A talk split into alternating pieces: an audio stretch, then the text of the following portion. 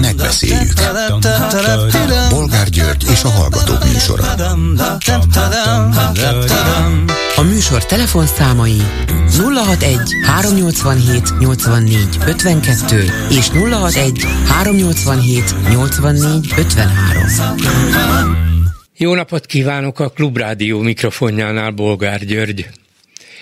Mai műsorunkban beszéljük meg, hogy Orbán Viktor visszautasította a kárpátaljai magyarok kérését, amely arról szólt, hogy Magyarország is támogassa Ukrajna Európai Uniós csatlakozását.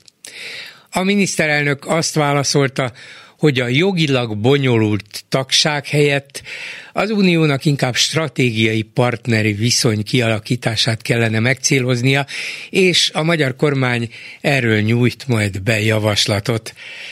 Neszesen mi fog meg jól? Vajon az ottani magyarok megelégednek-e a magyar kormány által támogatott semmivel? És közben Putyin megkapja karácsonyi ajándékát Orbántól? Következő témánk, hogy eközben az Európai Bizottság e jókora pofon ellenére a jelek szerint beadja a derekát Orbánnak, és ha nem is ma, de holnap jóvá hagyja a befagyasztott uniós pénzek egy részének folyósítását Magyarország számára. Kár csodát várni Brüsszeltől, ha itt Magyarországon sem vagyunk képesek a csodára?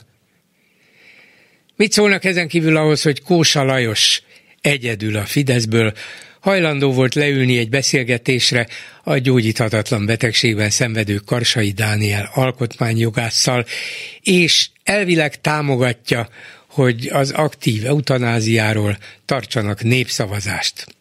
Na, ehhez mit szólnak? Még akkor is tátva marad a szám, ha a találkozón Karsai átadott a képviselőnek egy pólót, amin az állt, hogy az élet jog, nem kötelesség. A Fidesz alelnöke pedig erre azt felelte, hogy szerinte az élet jog és kötelesség is. De legalább beszélt Karsaival. Hogy, hogy vállalkozott rá, vagy hogy, hogy ezzel bízták meg. Mi a véleményük továbbá arról, hogy Antal Józsefről, a 30 éve elhunyt miniszterelnökről nevezni el a Ferihegyi repülőtérre vezető utat Karácsony Gergely? Akárhogy vélekedtünk is annak idején Antalról, 30 év távolából ennyit mindenképp megérdemel? Főleg, ha összehasonlítjuk a mai vezetőkkel. És végül beszéljük meg, hogy Vona Gábor a Jobbik volt elnöke, vitára hívta meg Gyurcsány Ferencet, és még a DK TV-jébe is hajlandó elmenni. Ez komoly kezdeményezés? Volna értelme és van bármi esélye? Telefonszámaink még egyszer 387 84 52 és 387 84 53. Háló, jó napot kívánok! Jó napot kívánok, Gombás Péter vagyok. Én vagyok vonalban? Igen, tessék. Népszavazás. Igazából már tegnap szerettem volna hozzászólni, de most sikerült. Tegnap ugye egy más után beszélt a Bedő Dáviddal, meg a Ugár Péterre népszavazás ügyben. Két kezdeményezés, az egyik a mai témához kapcsolódóan, hogy a Momentum szeretné a aktív eutanáziáról a, a bejutani a, a referendumot, a másik pedig az LMP-nek ez a jó, jó pofa kezdeményezése, de amiből látszik, hogy sose lesz itt népszavazás. Tehát ebből le kéne szűrni, hogy ha a kormányzat nem akarja, hogy legyen népszavazás valamiről, akkor nem lesz. Bármit megcsinálnak. Ezért az én javaslatom az, amit hát én korábban már elmondtam, még a, a, mániákos vagyok, lehet, hogy már itt is, de most aktuális a dolog, hogy egy olyan népszavazást kell kezdeményezni, ami az ellenzéknek akkor is jó, hogyha elfogadják, és akkor is, hogyha nem. Nevezetesen, ne, mi lenne ez? Neve, nevezetesen az, hogy a frissen, és most azért aktuális, mert most jelent meg, most közvették ki a nemzeti konzultációs idióta kérdéseket.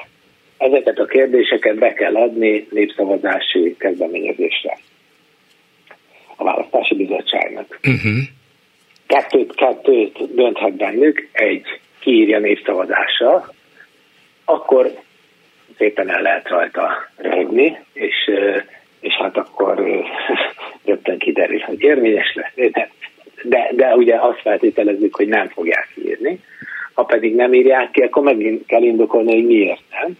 És innentől kezdve pedig lehet mondani a bármelyik parlamenti pártnak, bárkinek, hogy, hogy hát lám, lám, lám, meg akarjuk kérdezni az embereket, kérdezzük meg, miért, miért, miért nem kérdezzük meg népszavazással, és hogyha nem lehet, akkor pedig hát milyen kérdések ezek, amiket gyakorlatilag se lehet tenni a népnek.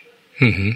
Rá, ráadásul nem is kellene összegyűjteni, ha, ha, ha azt mondanák, hogy jó legyen népszavazás, hát kizártnak tartom, de mondjuk, akkor pedig nem kell összegyűjteni a víveket, hanem a parlamentbe kezdeményezni, hogy, hogy hát akkor a kormány írja ki a népszavazást, hiszen a kérdéseket a választási bizottság elfogadta, ők pedig szeretnék a válaszokat.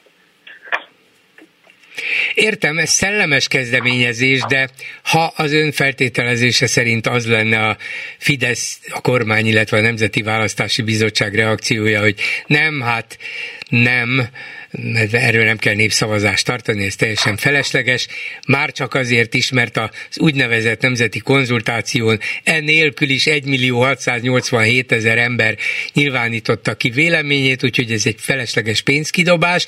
Én értem, hogy ez abban a pillanatban az ellenzéknek jól jön, hogy nalám bezzeg az ellenőrzött népszavazástól már félnek, a nem ellenőrzött konzultációtól nem, de hát körülbelül három napig lehet ezen ezen ércelődni, és aztán vége. Nem mondom, hogy ettől nem érdemes, mert lehet, hogy három óra alatt be lehet adni ezt a kezdeményezést, és három napig lehet rajta ugrálni, hogyha ezek el, megijednek tőle, és, és igyekeznek valahogy eltolni maguktól. Tehát lehet, hogy érdemes ezen gondolkodni, csak azt mondom, hogy tartós hatása ennek azért nem lenne. Bogár úr, én nagyon tisztelem ön, többször is már elmondtam, főleg azért, hogy mindig egy kicsit opozícióba helyezkedik. Hát próbálom mi, kitalálni például, hogy a Fidesz mit csinálna, mondjuk ezt, hogy ugyan már. Én értem, Igen. de ugye volt egy, volt egy ilyen ö, ö, ö, adásrész évekkel ezelőtt sokáig, hogy mi a teendő, igen. Miatt, hát valamit, hát magyarul valamit kéne csinálni. Egyetértek, miatt, igen. Miatt endőre pedig nekem sajnos most ebből inkább az a válaszom, hogy nincs mit tenni. Legalábbis ezen a rendszeren, tehát a formális rendszeren, a Fidesz játék terén belül. Tehát valahogy ebből kéne kilépni, és azért vagyok szomorú a moment, a, annak örülök, hogy a Momentum főkarolta a kezdeményezést, ami ugye nem az ő ötletük, hanem ez a Karsai Dániel, igen. Karsai Dániel, ugye ő tett belőle ügyet, tehát ez jó, hogy a Momentum főkarolta, akik egyébként a, még a leginkább, részemről a leginkább választható párt jelenleg, de ez egy dolog, mert egyébként náluk sincs meg a kreativitás.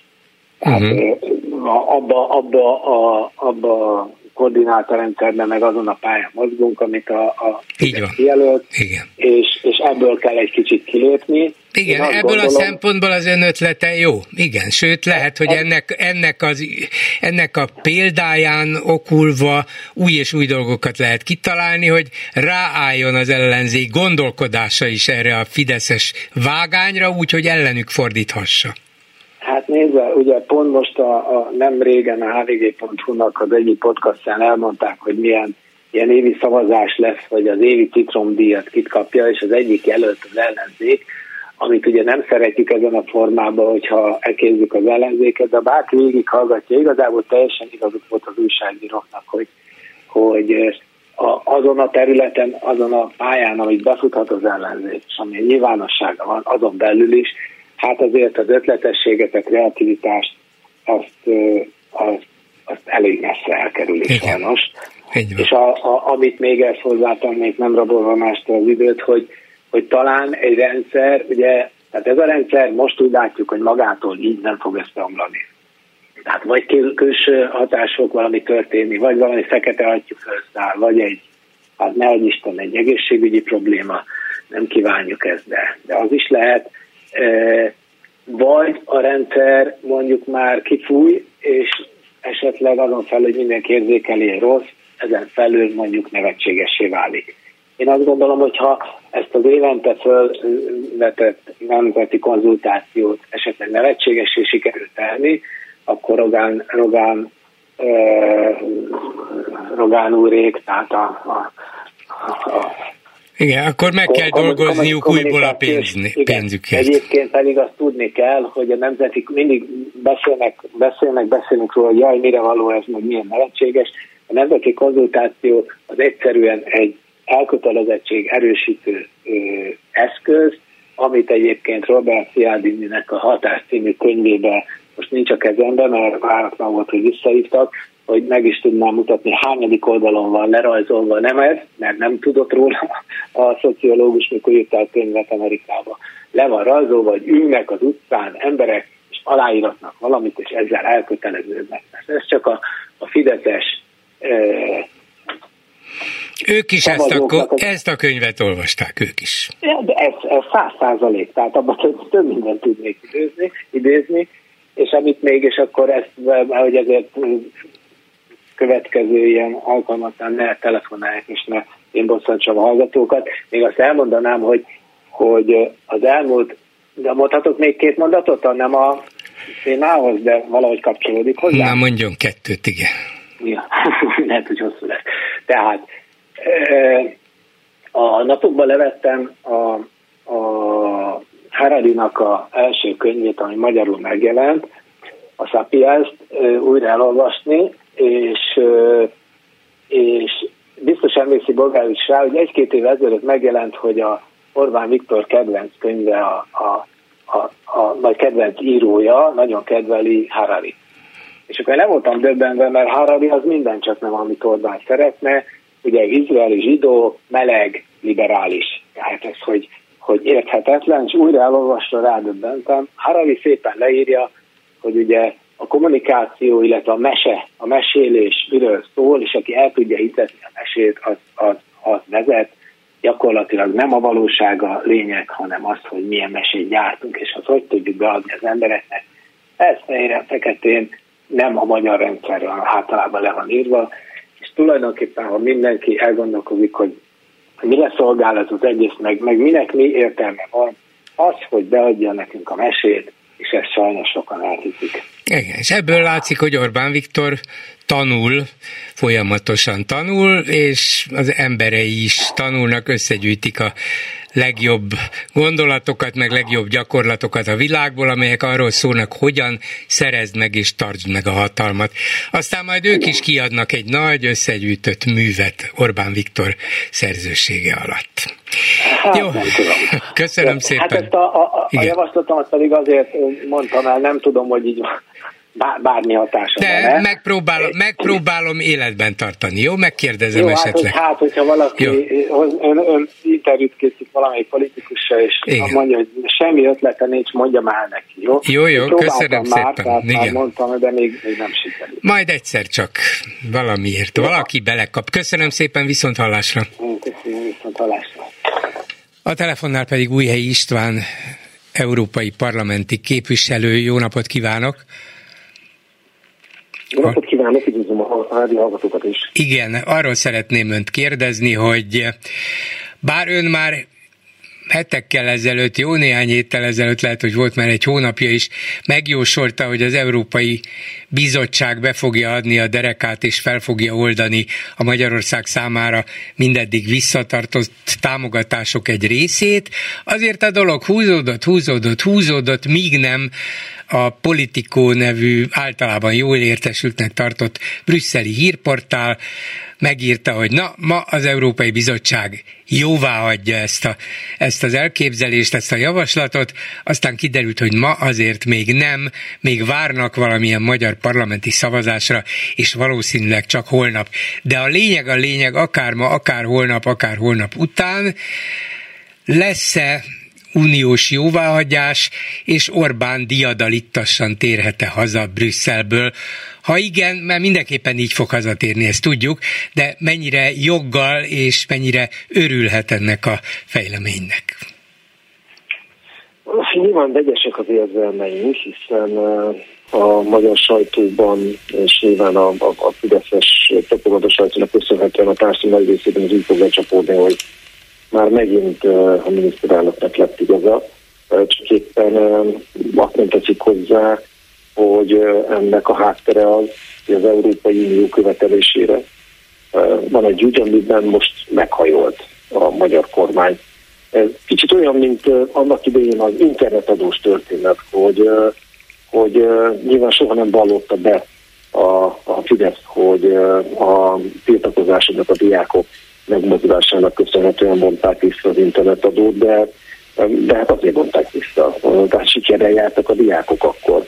Most is hasonló a helyzet, az Európai Unió megköveteli a mi érdekünkben, a mi érdekünkben, magyar állampolgárok érdekében, hogy az igazságszolgáltatás független legyen, hogy ne telepedjen rá a kormányzati politika és a NER a bírósági intézményrendszerre. Egy másfél éve zajló csata Orbánék és az Európai Unió között, aminek az lett a vége, hogy beadták a derekukat, és minden olyan pontot, amit az Európai Unió letelt, a jogszabályba foglalt éppen csendben a Magyarország gyűlés. Tehát szerintem ez a közös győzelmünk, mert legalább a bírósági kar függetlenségét papíron egyelőre, törvényben meg tudtuk védeni. Tehát én nem hiszem, hogy az Orbán győzelme sokkal inkább uh-huh. az uniós karakter. De akkor mivel magyarázza az, hogy mégis a magyar ellenzéki közvélemény, vagy az ellenzéki szavazók, meg a média is nagyjából úgy veszi ezt tudomásul, hogy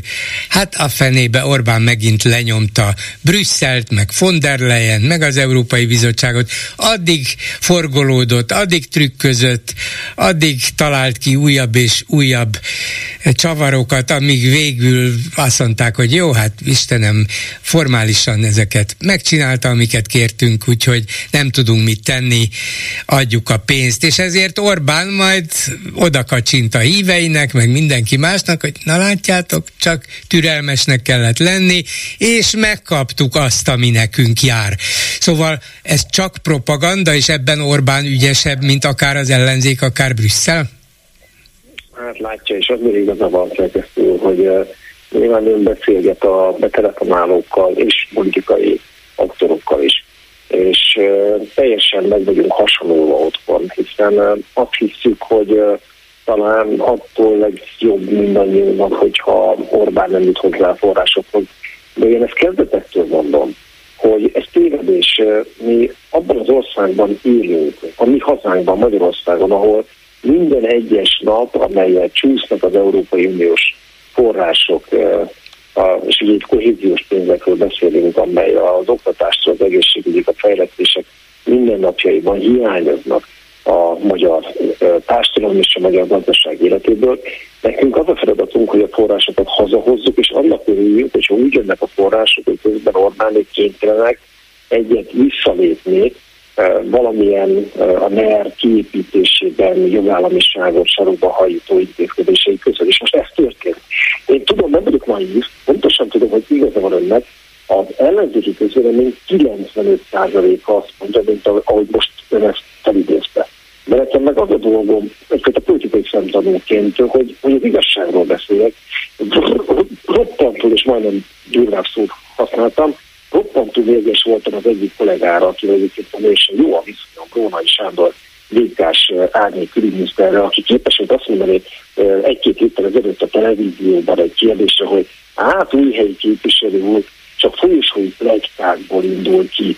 Hát nem, én a valóságból, mert nem érdemes a, a valami fajta olyan rózsaszínű között engedni a magyar ellenzéki közvéleményre, aminek utána egy óriási csalódás lesz a feloszlásakor, gyaroszlásakor. Ez a helyzet tehát, és ez a lényeg, hogy a, e, csak hogy pontosítsuk a tényeket, hogy e, legalább 22 milliárd eurónk e, áll Brüsszelben, nekünk ez a pénz ez jár, de csak akkor kapjuk meg jogosan, hogyha ezt a kormány nem Mészáros Lőrinc újabb jaktjaira költi, hanem a pedagógusokra, az egészségügyünkre, a mindennapjainkra. És van egy olyan fejezete ennek a befagyott pénztömegnek, ami az igazságszolgáltatás, a bíróság intézményrendszer függetlenségével kapcsolatos uniós követelésekből fakadóan záródott el, és ezt a magyar kormány jogszabályban maradéktalanul teljesítette.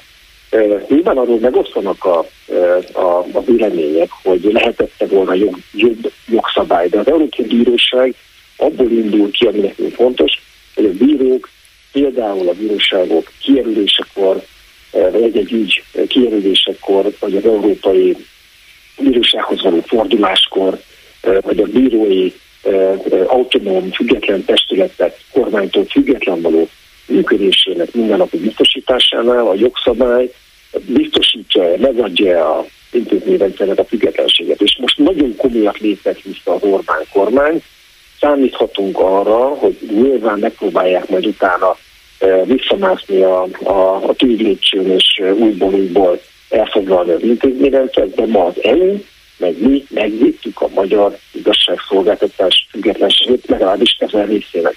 És mindig nagyon fontos dolgot hagy mondjak el, kicsit megnyugtatólag a klubrádió hallgatóikat. Ez nem azt jelenti, hogy néhány milliárd euró holnap landol a NER számláján, és azt csinálnak fel, amit akarnak. Nem. Ez úgy történik a gyakorlatban, hogy ha az lesz, amit egyébként most várunk, hogy holnap ez a döntés megszületik, akkor januártól a kormányzat elkezdheti költeni ezeket a forrásokat. Egyelőre saját hazai, tehát a kormányzat a mi közös pénzünkből, és amikor elköltötte például a pedagógusok bérének fejlesztésére, ugye ebben a csomagban van a Európai Uniós hozzájárulás a pedagógus bérfejlesztéshez, amikor azt elköltötte és konkrétan landolt a, a pénz a pedagógusainknál, tehát benyújtja a számlát erről az Európai Uniónak a magyar kormány, és hogyha a gyakorlatban is az a tapasztalat, hogy működik a független bíróság, akkor megkapja a pénzt. És ez így folyamatosan hosszú éveken keresztül, tehát van benne egy olyan lehetőség, hogy bármikor elzárulhat a csap, hogyha a kormány nem tartja tiszteletben az általa ígért és eh, intézményben függetlenséget. Ennél többet az Európai Unióból mi elérni nem tudunk hogyha ugye említette, hogy az ellenzéki közvélemény ön szerint 95%-a ezt valamiféle csalódásként ér, éri meg.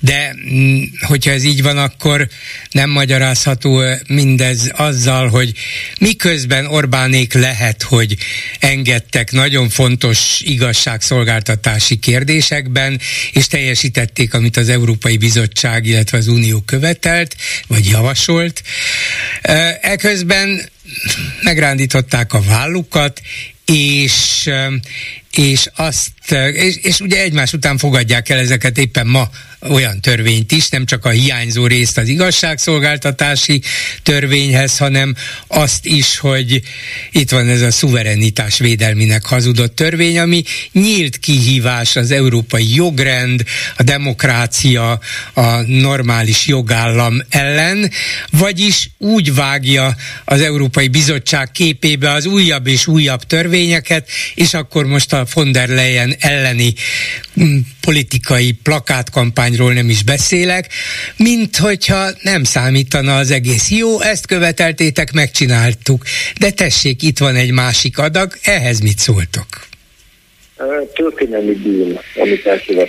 Valamiért egy kicsit, kicsikét olyan tompa hangja, a hallgatók is panaszkodnak rá. Nem, tud, nem tudja közelebb tartani most a telefon? Esetleg, most talán most jobb, esetleg. igen. Lehet, hogy előbb kellett volna a... szólnom, igen. Ja, igen, igen. É, bocsánat, kivettem a fülhallgatót, mert azzal beszéltem is egyszerű. Szóval történelmi bűn, amit elkövet a magyar társadalommal szemben a NER. Ebben egyetértünk. De hagyj hangsúlyozzam, hogy a, a zárolt, befagyott forrásoknak egy része az, ami az igazságügyi reformhoz kötődött. A 22 milliárd euróból most ez néhány milliárdot, még csak nem is 10 milliárdot, mint amit írt a sajtó, annál kevesebbet, ez a holnapi döntésből kiderül, hogy pontosan mennyit, de kevesebb, mint 10 milliárdot érint, és az összes többi az a jogállamisági mechanizmussal kapcsolatos vizsgálatok miatt továbbra is befagyott állapotban van. Ennél többet viszont az Európai Unió nem tud megtenni, hiszen az Európai Unió a magyar valósággal szemben egy jogállamiság alapjain működő intézményrendszer, ott a jogból kell tudni kiindulni, a jog ennyit engedett. Ugyanakkor és ezért beszélünk most is telefonon, és ezért próbálok mindenhol, mindenhol elmondani fontos lényegi információkat, hogy egyszerűen a magyar társadalomnak kellene fölébredni és megkövetelnie azt a magyar kormánytól, hogy ahogy most az igazságügyi reform kapcsán, hogy a többi ügyben is igenis építse vissza a, a mocskos csápjait, a kormányzat adja vissza a jogállamiságot, és akkor jön a többi pénz is. Sajnos Orbán ezt a húz meg, erez meg, vagy éppen útszéli, zsaroló politikát, ezt folytatja 14 éve, nem csak velünk szemben, hanem az európai közösséggel szemben is, és ennek az az eredménye, hogy nagyon sokszor is egyre többször marad egyedül a 27 fős miniszterelnöki körben. Most csütörtökön pénteken EU csúcs lesz, ismét megint minden attól hangos, hogy hogy zsarolja az európai közösséget Orbán. Egyre többen mondják ki nem titkoltan azt, hogy kifejezetten Moszkva érdekében cselekszik a magyar miniszterelnök, tehát nem a kárpátaljai magyarok érdekében áll ellen Ukrajnának, hanem a kárpátaljai magyarok érdekeivel szemben Putyin érdekében tör előre a Brüsszel intézményekben Orbán, de ha hangsúlyozom, a mostani keretösszeg, amit talán Magyarország, amihez hozzájut, annak semmi köze az Ukrajnával kapcsolatos zsaroláshoz, mert ez egy másik, egy másfél éve zajló folyamatnak a vége, amelyben sikerült legalább most úgy néz ki, hogy egy ideig sikerült megőrizni megőriznünk a bírósági intézményrendszer függetlenségét, és harcolnunk kell tovább minden egyes ponton a magyarok érdekében. Köszönöm szépen Újhelyi István európai parlamenti képviselőnek viszont hallásra. Köszönöm szépen, viszont hallásra. Háló, jó napot kívánok! Háló, jó napot kívánok! Én Katalin vagyok, és most az Újhely Istvánhoz szeretnék hogy hogy nem a népnek kellene, hanem a mi jogászainknak, olyan, úgy, mint az első e, be, be, be, telefonáló, hogy valami furmányos dolgot kitalálni az Orbáni bestelen, bestelen néprontás miatt, és a hatalom megőrzése miatt, és az a probléma, hogy én nem értem, hogy az, az Európai Unió miért nem tud, miért nem tud konstruktív, ezért konstruktív, mi ez? gyorsan segítem. Tehát bizalmatlansági Az Európai Uniónak kéne, vagy konstruktív bizalmatlansági? Igen, bizalmatlansági eljárása uh-huh. egy, egy Európai Unió vezető ellen. Én nem értem, hogy a jog miért nem ott is ugyanolyan jog van, mint nálunk. Miért a jogászok a hibásak? Szerintem mindenütt a jogászok a hibásak, ők a tanul, és az Orbán tulajdonképpen a meglévő jogot kihasználva, kihasználva, tehát tulajdonképpen csiszkáztatja az egész Európai Uniót, mert kifordítja az egész jogállamot. És, és tulajdonképpen ez, ez nem igaz, hogy az európai jogászok miért nem ezzel foglalkoznak, hogy tulajdonképpen lehetetlenné, nem nekünk kellene lehetetlenné tenni a magyar nép, beteg, a magyar népnek nincsenek elmentő egy csomó olyan ember, aki erre képes lenne, de, tanult emberek, és van, aki belefáradt már ebbe a munkába, hanem az európainak kellene mint egy, mint egy közösséget, az egész ö, ott lévő kútfőknek kellene megrendszabályozni az Orbán, nem pedig a magyar, és akkor arról szól, hogy, hogy tulajdonképpen a népszenved, gyarapodnak. Hát egyszerűen nem értem én ezt, hogy, hogy, hogy, hogy miért nem tudnak ott ott egy konstruktív bizalmatlansági eljárást, és, és miért olyan nehezen működik ott minden a mhm. jogászoknál. Most valószínű, hogy anyagi érdekek vannak e között, mert egyszerűen azt kellene, hogy a kivinnenek, kivinnének minden ilyen ipart innen,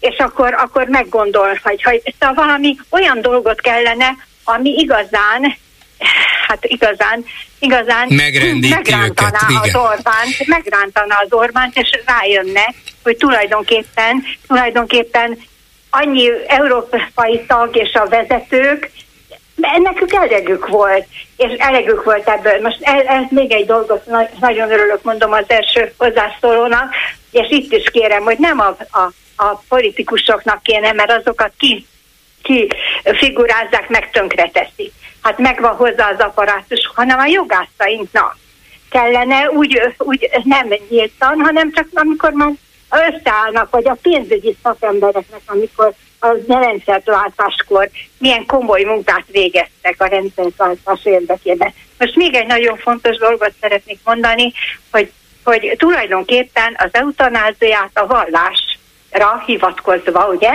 a vallásra, legalábbis a keresztény zsidó vallásra van hivatkozva az Orbánék azzal, azzal a semmiennel együtt, semmilyen, igen, mivel belkevelezték, vagy legalábbis magukra húzták a, a, a semmi, a, nem, Most a kereszt, nem akarom mondani, keresztény igen. igen. Igen, hogy tulajdonképpen, tulajdonképpen azt kéne eldönteni, azt kéne eldönteni, vagy az, szerintem azt kéne megfogalmazni, hogy aki eldönti magába, hogy őt nem akar szenvedni tovább, joga legyen azt mondani, hogy ő nem vallásos. Írja le, ő nem fizet senki, egy vallás közösségnek sem vallás pénzt, mert mindenki, ha egy vallás közösséget támogat, míg a, a, kérik tőlük a, a pénzt azért az, az embereknek, aki nyilvánvaló jár, ö, hogy pénzt, pénzt ajánl, uh-huh. pénzt fizet be tulajdonképpen, még régóta, hát mindig még a szegény emberek is. Na most így szüntették a, a templomokat és mindent, hogy még a szegény emberek pénzét is bekérték. Na most, és, mind, és megmondaná, hogy ő, és meg kellene mondani, hogy ő lemond a vallásáról lemond a vallásáról, ő ateista. És az ateistáknak miért nem lehet akkor, akkor ezt az eutanáziát megcsinálni? Hát mert, mert a kormányunk az embereket saját maguktól is megvédi. De ne védje meg saját magát, meg a családját, de ne védje meg az egész országot, mert abból, abból minden, mindig bajunk volt, ezt mindig hangsúlyozni kéne, hogy hányszor megvédték a nyugdíjpénztár volt az első. Igen, így van, hányszor megvédtek mindent nálunk már. Nem tudom, hogy a tizedik, huszadik ilyen, most meg a, a homoszexualitásoktól. Persze, minden, mindenkitől megvédenek. Így mindig megvédenek, és ezt ki kéne karikírozni, de még én tulajdonképpen a humoristákra, hogy van ez a, ez a, tudás, a Ludas Mátyás is, abba is kéne a humoristáknak is olyan ö, szövegeket vagy irodai ami, ami tényleg lejáratja, vagy e, tényleg lejáratja őket, nem csak Magyarországon, hanem az egész világon, meg biztos Igen, igen, igen, igen. Nézze, persze, csak valahogy a humornak is az ereje csökken. Még Hoffi idején, ha Hoffi megszólalt, akkor a fél ország rezonált rá, és, és a másik fele meg esetleg szégyenkezett, hogyha éppen őket figurázta ki. De manapság lehet bárki bármilyen humoros és te lehetséges, például egy bödöcs, az ellenzéki néző, szavazó, hallgató azt mondja, hű, de jól megmondta, a Fideszes pedig egyszerűen ellenségnek tekinti. Na de most, drága Volgár úr, a, nem sikerült a Márki Zajfélternek, és azt mond, gondoltuk előre, hogy onnan a Fideszes hithű, hithű és kifi, me, megfizetett, Igen. tehát ők jók élnek tulajdonképpen, én, én ismerőseink vannak, akik, akik a, a tanulásért, a jó tanulásért kapnak pénzt mindenütt, kapnak pénzt, szórják a mi pénzünket, kapnak mindenért.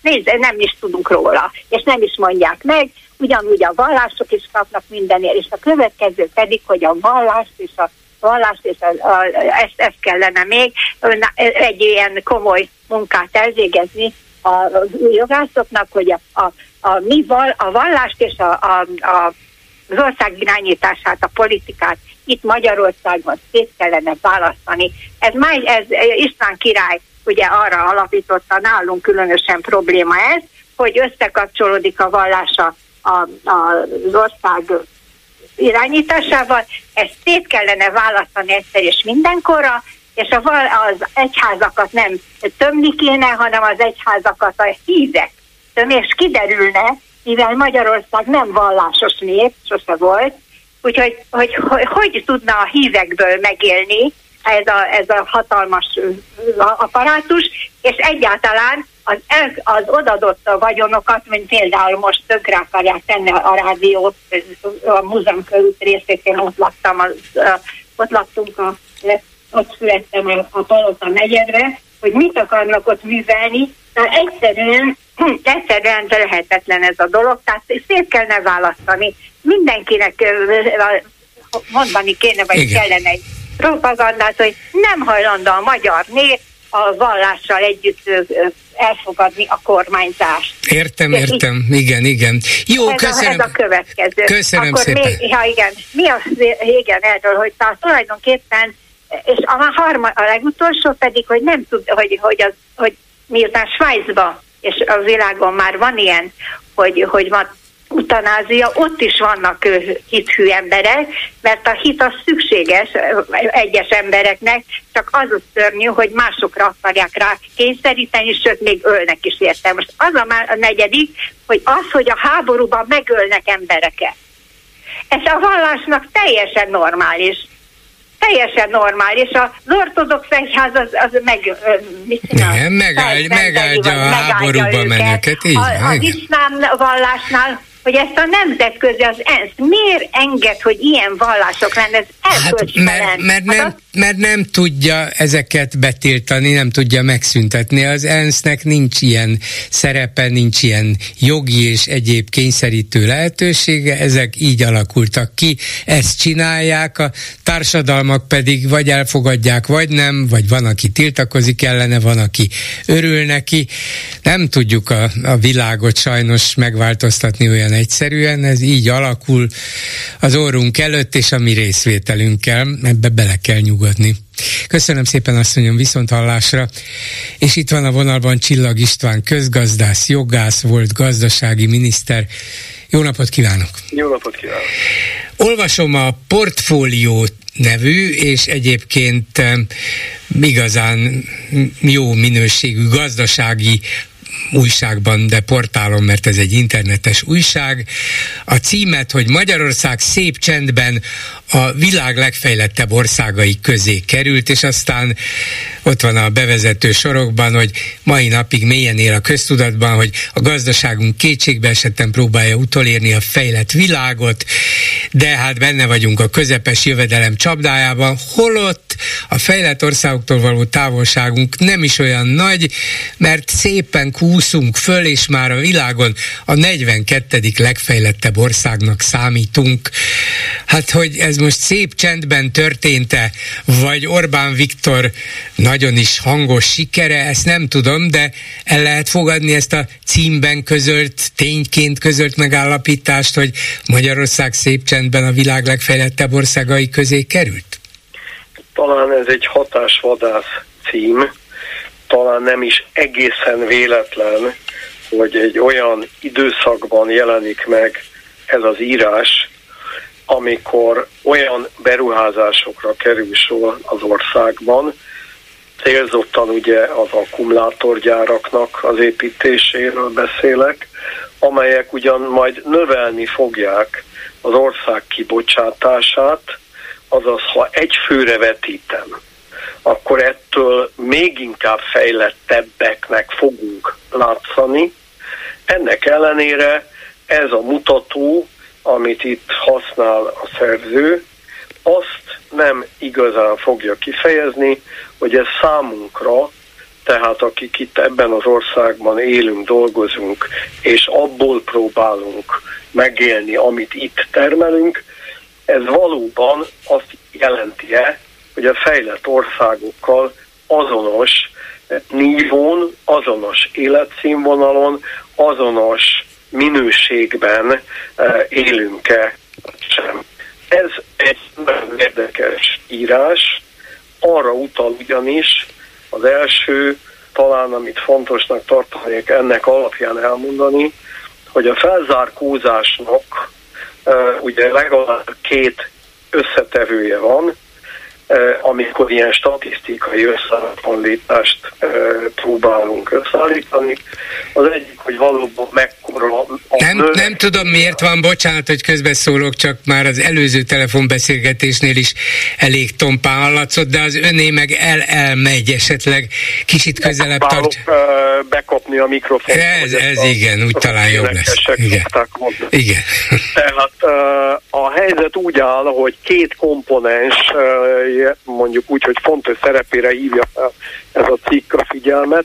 Az egyik önmagában, hogy mennyi a kibocsátás nagysága, tehát mennyiségi tényezők, a másik, hogy az árszint az hogyan viszonyul az egyik országnak a relatív árszintje a másikhoz.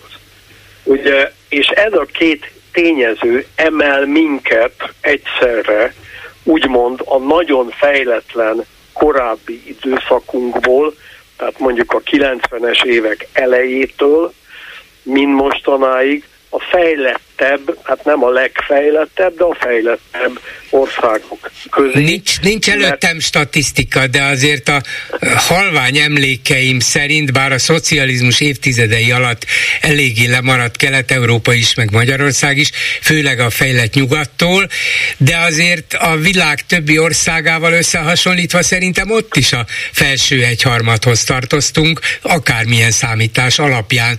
Tehát olyan sokat talán nem változott ez a helyzet 30 évben. Lehet, hogy a különbség csökkent mondjuk Nyugat-Európához képest sok összetevőben, de ha a világ többi országaival hasonlítjuk össze magunkat, nem biztos, hogy ekkora a fejlődés. Az igazság az, hogy igaza van, a 60-as évek közepén, ha ebben a mutatóban fejezzük ki Magyarország fejlettségét, akkor álltunk a legközelebb a fejlettebb országokhoz.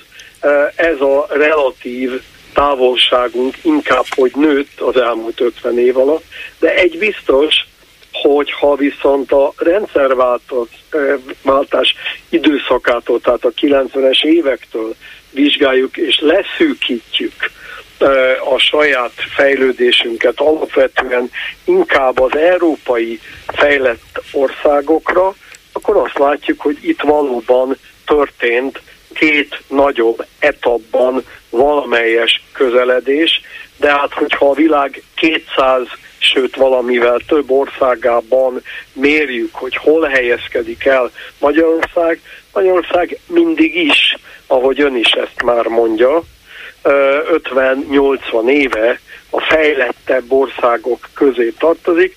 A nehézséget nekünk, most úgy értem, akik itt élünk, akik gazdaságpolitikai javaslatokat teszünk, az okozza, hogy az a távolság, mint ami Ausztriához képest, Németországhoz képest, vagy Franciaországhoz képest, vagy Hollandiához képest mindig is jellemezte a magyar uh, életszínvonalat, a magyar munka termelékenységét, az nem igazán csökkent, vagy pontosabban ez a csökkenés üteme az nem egyenletes. És ez a cikk arra hívja fel a figyelmet, tulajdonképpen helyesen, hogy nincs biztos receptje a felzárkózásnak, bár az is tény, hogy az a fajta gazdasági modell, mint amit az elmúlt 5-8 évben Magyarország követni akar Orbán vezetésével,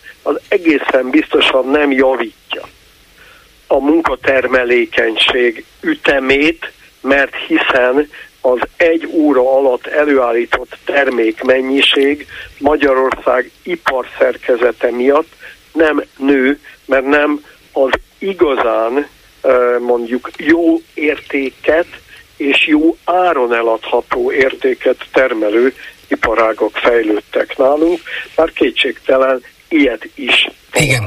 Van ugye, van, van ugye ennek a... Tulajdonképpen egy propagandisztikus cikknek mondanám, jól lehet, a statisztikai alapjai Megvannak, igen, igen. De lehet, hogy ez azért is van, mert ez a legfejlettebb országok közé tartozunk, ennek a jelzőnek a tartalma egyértelműen pozitív. Keretezés. Igen, pozitív, igen. A Miközben, nem ennyi. Na igen, és akkor van egy konkrét összehasonlítás Japánnal. Ugye Japán már csak a 40 a fejlett országok sorában, holott 90-es évek elején 10-20 között volt, mi meg a 42-ek vagyunk.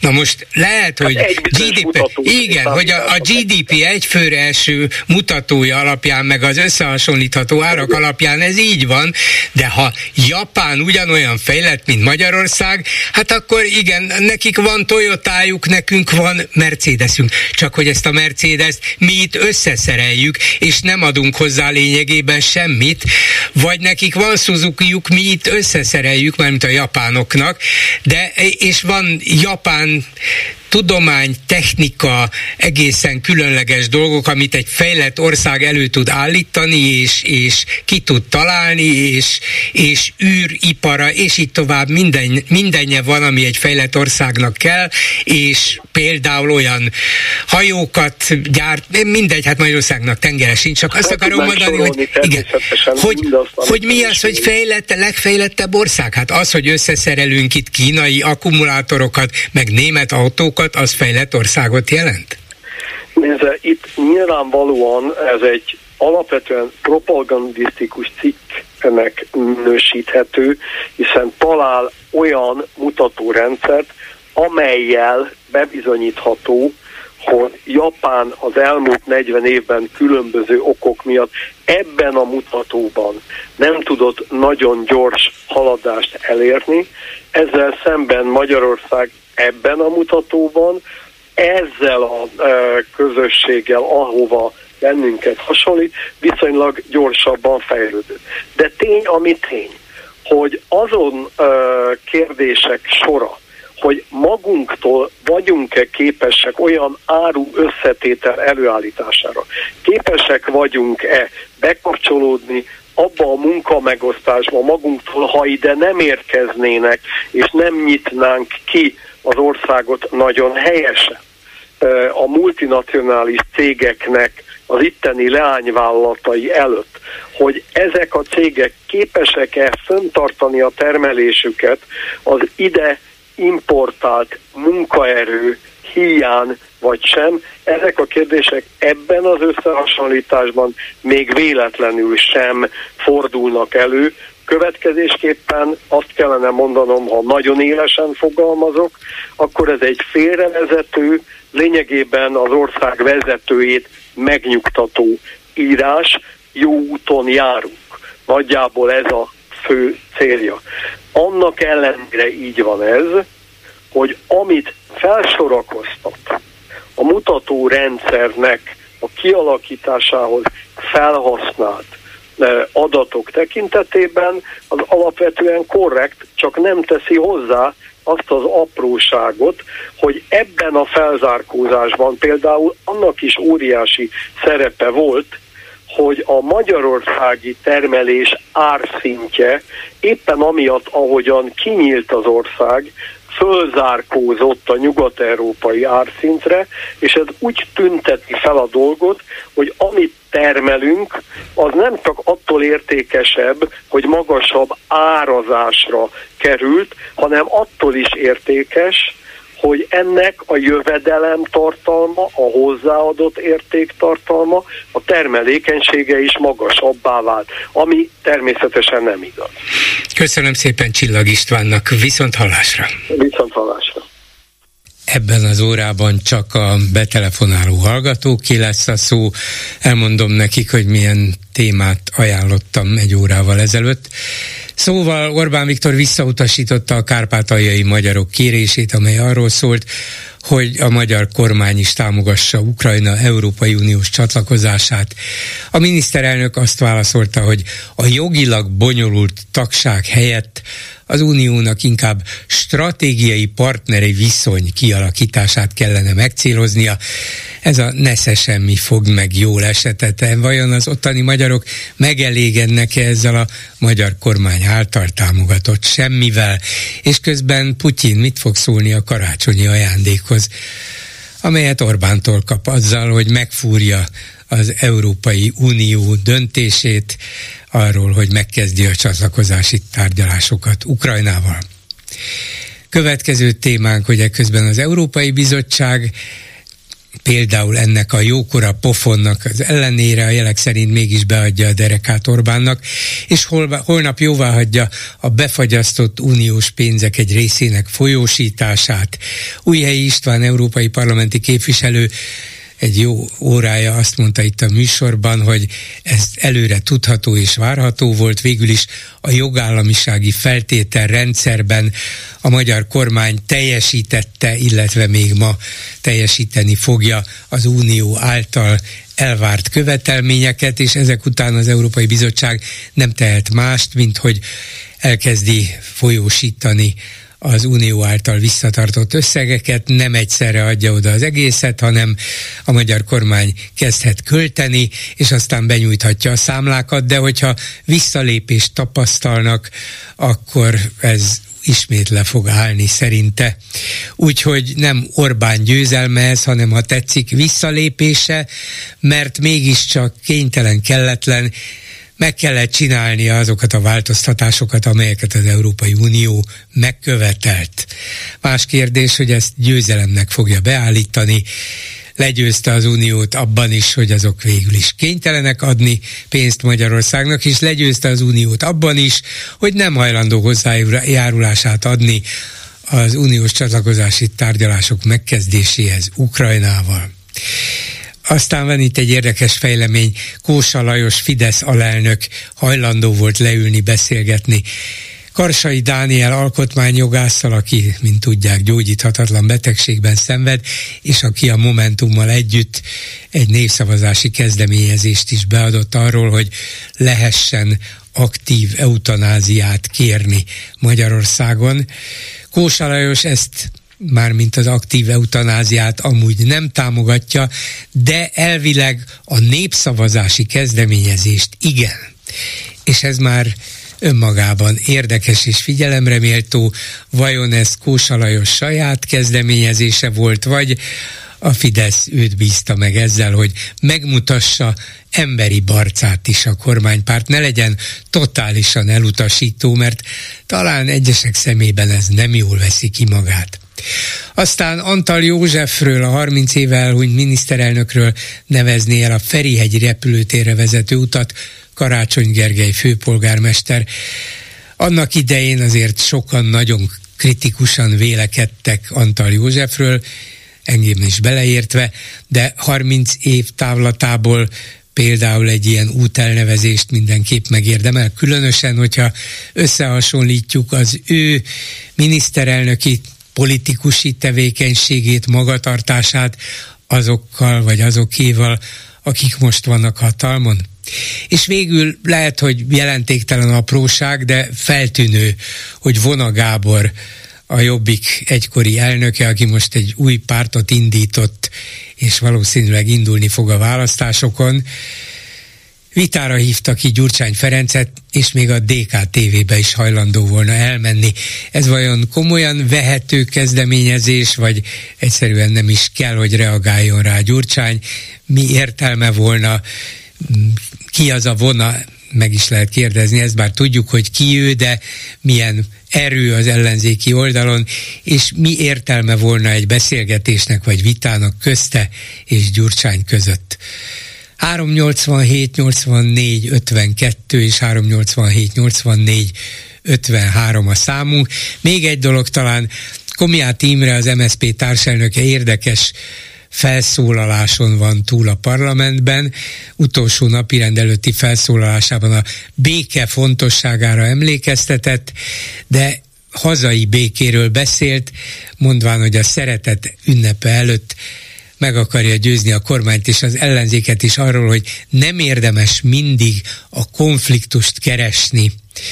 Szóval értem én, és persze jó volna egy nyugodtabb, békésebb társadalomban és közéletben élni, de vajon lehet-e 2024 az az év, amikor Komjáti szerint a plakátokon csak az akciós szafaládé meg Ákos koncert van. Úgyhogy hát nem tudom, lehet, hogy naív elképzelés, naív javaslat, de lehet, hogy sokakban megmozgat valamit, és tényleg azt mondják, hogy jó, hát a Fidesz van hatalmon, de próbáljunk velük is békében élni. Így van ez? És egy hallgató a vonalban. Jó napot kívánok! Jó estét kívánok, Bolgár úr, Borz Miklós vagyok. Parancsoljon!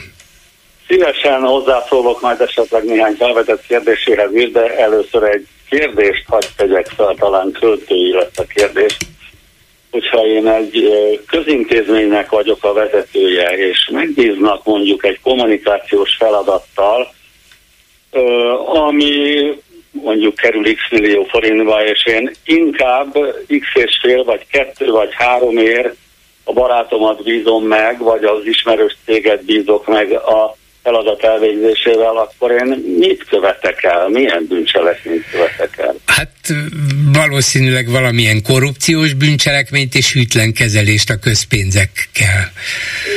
És hogyha ugyanezt én nem háromszoros árért rendelem meg, hanem háromszázszoros árért, akkor mi? Hát Hát akkor hülyének néz mindenkit. Háromszor, ez most egy komoly példa volt a háromszázszoros? Komoly példa, igen. Meséljen. Akkor mit követek el? Akkor Hát, hát csalá, csalást mindenképpen, persze. Akkor nemzeti konzultációt folytatok. Tudélik, a napokban, nem tudom, hogy ön beszélte, vagy a Najman óra Horn Gáborral, a közvéleménykutatásoknak a pontosságáról. Igen, Na, Najman Gábor volt az, igen. A közvéleménykutatások pontosságáról és precizitására, és hát ott a Gábor elég alaposan kifejtette, hogy néhány millió forintért egy professzionális közvéleménykutató cég egy nagyon szép kérdéssort föltesz a lakosságnak, és reprezentatív eredményt tud produkálni a, a válaszadott kérdésekre. Na most kérdezem én, hogyha ezt a reprezentatív kutatást mondjuk 10 millió forintért megcsinálja nem is egy, hanem mondjuk két közvéleménykutató cég, és pontos választ kap a, a mi drága miniszterelnökünk arra a 11 kérdésére, amit egyébként a szuverenitás védelméről szóló ö, akármiben feltett nekünk, és ő ehelyett 3 milliárd forintért egy megbízhatatlan kutatást végez, akkor mit követel? Disznóságot mindenképpen, és önnek is igaza van, meg Horn Gábornak is természetesen, ha komolyan akarnák tudni, hogy mi az emberek véleménye az általuk föltett kérdésekről, akkor ilyen közvéleménykutatást végeznének, és nyilván meg is teszik csak szép csendben, titokban, és valószínűleg többszörösen túlárazva egyébként, de még mindig több százszor olcsóbban teszik ezt meg, mint most itt a nyilvánosság előtt 10 milliárdért, vagy még többért. De nem is ez a célja, és hiába követnek el en, ezen logika alapján valamiféle bűncselekményt, igen, de mégsem lehetne ezt bebizonyítani egy bíróság előtt, mert azt lehet mondani, Én hogy ez egy újszerű. bizonyítani, mert hogyha ugyanezt a kérdéssor egy felkészült jogászi testület egy bíróság felé, vagy az ügyészség felé egy feljelentést tett, hogy egy ilyen kérdéssorra hogyan lehet és mi mondon lehet, és milyen összegért autentikus, pontos, precíz és, és valóban a hogy mondják ezt a közvéleménykutatóknál, hogy, hogy amikor százszázalékosan, amikor majdnem százszázalékosan. Hát egy reprezentatív minta reprezentatív, alapján egy lényegében pontos eredményt kapnak, igen, igen. Minimális tévedéssel. Minimális hiba határa. Ehelyett minimális hiba határa, és ehelyett a több százszorosát fizeti ki az állam a mi pénzünkből, a polgárok pénz, a dolgozók és a, a választópolgárok pénzéből, akkor én nem hiszem, hogy ezt ne lehetne jogilag bizonyítani, hogy ez igenis ütlen kezelik. Igen, tulajdonképpen teljesen jól gondolkodik, hogy hogy aztán a jogászok milyen formulát találnának ki arra, hogy hogy lehet a siker bármilyen reménye érdekében ezzel bírósághoz fordulni, vagy, vagy nem is ott kell kezdeni, hanem, hanem feljelentést kell tenni nyilván a rendőrségen, hogy, hogy ez igen, bűncselekmény, igen, igen, alapos okunk van azt gyanítani, hogy ez egy bűncselekmény, hiszen ezt és, és ezt... Ez igen, elkövetett igen, bűncselekmény most már. Igen, csak ugye akkor azzal is tisztába kell lenni, hogy nem száz, hanem 101 százalék, hogy a rendőrség elutasítja, az ügyészség dettó, és akkor Igen. már meg van lőve a beadvány készítője. Igen, de közben ezt kommunikálni lehet a választópolgárok felé, ami abszolút érdeke lehet a, az ellenzéki pártoknak, hogy folyamatosan beszél és szó legyen arról, hogy igenis pártunk és kormányunk folyamatosan bűncselekményeket követel, amikor a mi pénzünket olyanokra szórja, amihez nincsen joga. Uh-huh. Jó, mindenképpen kreatív ötlet, és szerintem ebben a mai inséges közéletben és világban egy ilyennel is meg kell próbálkozni, ha bár tulajdonképpen furcsálom, hogy tíz év óta ez nem jutott senkinek eszébe. Vagy lehet, hogy eszébe jutott csak... Kérem? Amikor a Horgábor mondta az interjúját, akkor jött akkor jött, igen. igen, hogy ezek a mi pénzünkön szórakoznak, és egy hihetetlen propaganda kampányt folytatnak, de akkor azt is meg lehet. Persze. Én még elhiszem, most kíváncsiak igen. az emberek kérdéseire, a, a Véleménye, igen. Tehát akkor tessék professzionálisan megkérdezni, reprezentatív kutatással. Igen. Ami ennél biztos, hogy pontosabb, áttekinthetőbb és precízebb és sietőbb eredményt adnak, és, és hát aztán azt, hogy ennek ágán még mi módon lehet bizonyítani, hogy ez kinek az érdeke, és kinek az érdekében költődik el ez a pénz, és milyen egyéb célokat szolgál, hát az még külön érdekes. Igen, az a logikai kérdés most, hogy így gondolkodom róla, hogy be lehet-e bizonyítani mondjuk bíróság előtt, hogy az a kormány, amely egy olcsóbb megoldás helyett egy drágábbat, kicsit más módszerrel készült drágábbat, jóval drágábbat választ, az felelőtlenül elherdálja-e a közpénzt, vagy esetleg kipróbál, és ezek szerint már évek óta sikerrel egy olyan módszert, aminek lám ott van az eredménye, rengetegen válaszoltak ezt és ezt, tehát nincs itt mit keresgélni, mert a kormány szabadon dönthet a közpénzek elköltésében, működéséről, ha neki ez a módszer teszik, tetszik, akkor, akkor nem tudunk a joggal ezen változtatni, de érdemes volna kipróbálni mindenképp, ahogy gondolkozom. Vezető vagyok, egy intézményvezető vagyok, bizonyos korlátok között én is szabadon döntök a rendelkezésemre álló pénzek elköltéséről addig, amíg ezt én a, valóban a megbízóim érdekében teszem. A megbízó itt, a, a megbízó itt alapvetően a magyar nép, a választópolgár, mert az ő véleményére kíváncsi a mi pártunk és kormányunk. Uh-huh, igen. Jó, egyen, nem tudok igazán komoly érvet felhozni az ön javaslata és ötlete ellen. Egyet még, és az már persze a helyzet nagyon súlyos voltát húzná alá, vagy bizonyítaná, hogy akad-e még olyan jogász Magyarországon, aki egy ilyen, ilyen feljelentést, beadványt, panaszt megmerne írni, és névvel, címmel vállalja, mert ugye az... Szerintem ez egy népi kezdeményezést kellene indítani, hogy egy nem tudom, pertársaságnak szokták hívni, vagy nem tudom, minek szokták hívni, akik összeállnak arra, hogy sérelem éri őket. Igen, igen. És megbíznak, igen. És megbíznak 8 millió választ, választópolgárt ér sérelem, mert a mi közös pénzünkből 10 Így milliárdokat költenek erre. Igen. Így van. E, jó, jó, nagyon jó. Ez egy nagyon jó, nagyon jó példa lenne arra, hogyha egy ilyen per elindulna, hogy ö, hány egyéb ilyen ö, abszolút tényszoros költést lehetne hasonlóképpen megtisztelni. Igen. Jól mondja, jó, köszönöm, megpróbálok valakit megkeresni az ügyben. Hát, ha másnak is, mondjuk egy szakmabeli jogásznak is fölkeltjük az érdeklődését, hogy lám, ezzel még senki nem próbálkozott, vajon mi lenne rá a reakció, meddig lehet eljutni ezzel? Igen. Köszönöm szépen. Igen. De mondani más akart mást is? Persze, mondhat. Hát csak egy pillanatra itt az ukrán ügyel kapcsolatban, ugye a napokban az ukrán parlament ugye megváltoztatta a, a nyelvhasználati törvényt, ami hát egyértelműen, ha nem is száz százalékig állítja vissza, hogy itt a kormány szó mondja a magyarok korábbi jogait, de azért majdnem mindent visszaállít. Ehhez képest a a kárpátaljai magyar közösségnek nem tudom melyik része fordult a kormányhoz, hogy támogassa. Az a... Ukrajnai Magyarok Demokratikus Szövetsége azt támogatja, Na, és hát kérte a kormányt.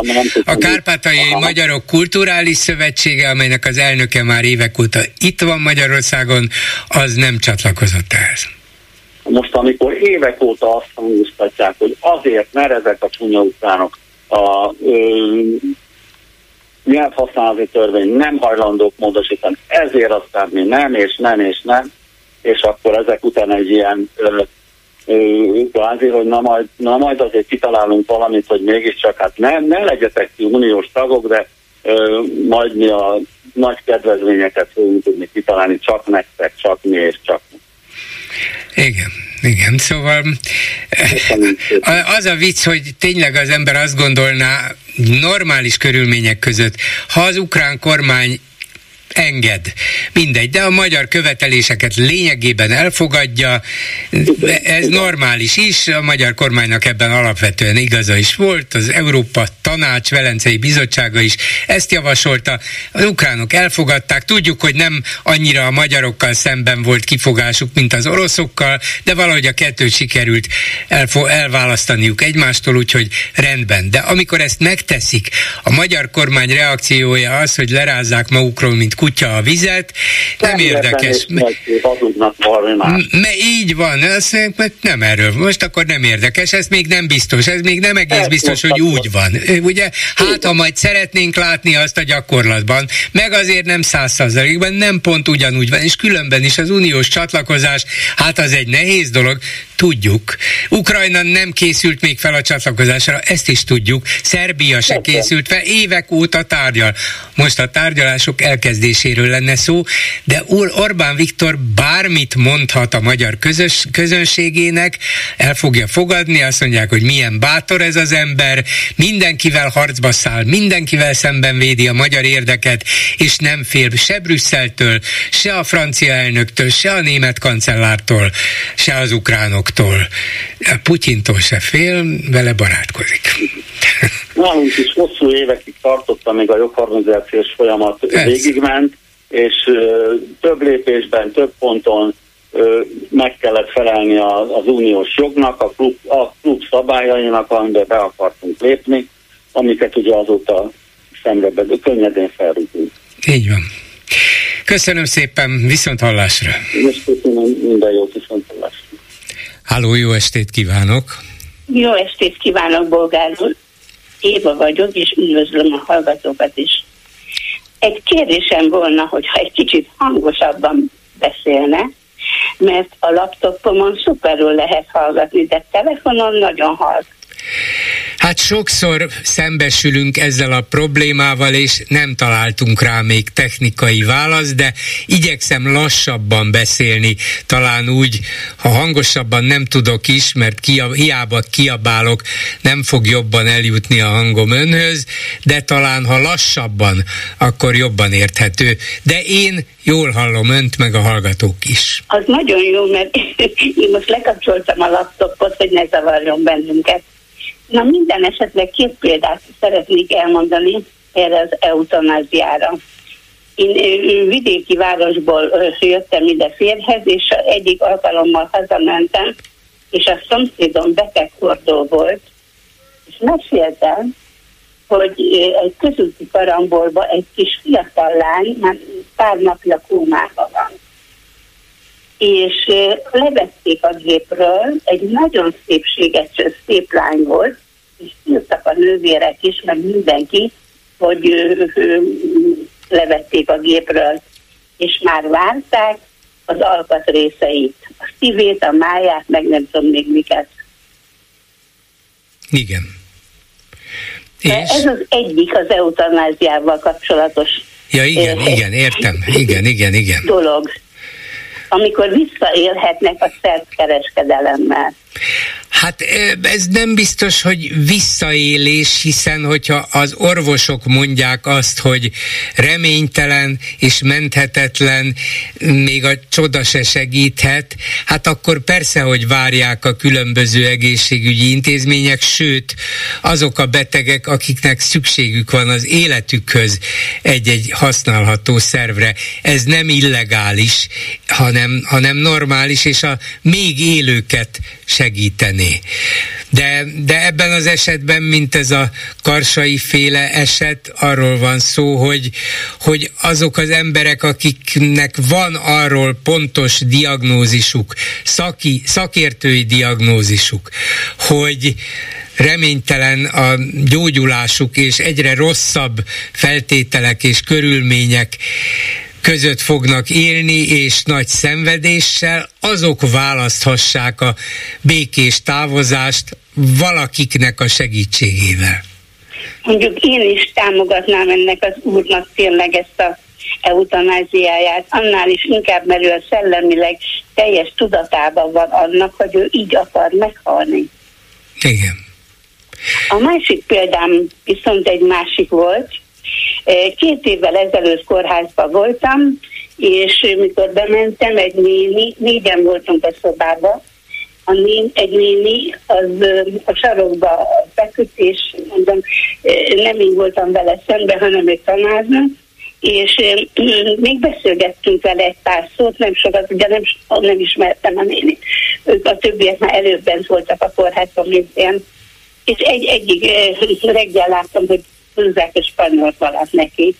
És hát a néni aludt, hát mondtam, alszik szépen és hoznak neki infúziót, én is infúziót kaptam, nagyon nem kénysor, de azért mégis rákérdeztem a nővérektől, hogy mi van ebben a némivel, mondom, mi tegnap beszélgettünk vele, azt mondja, hogy mondom, mit, mit tetszik hozni az infúziót neki?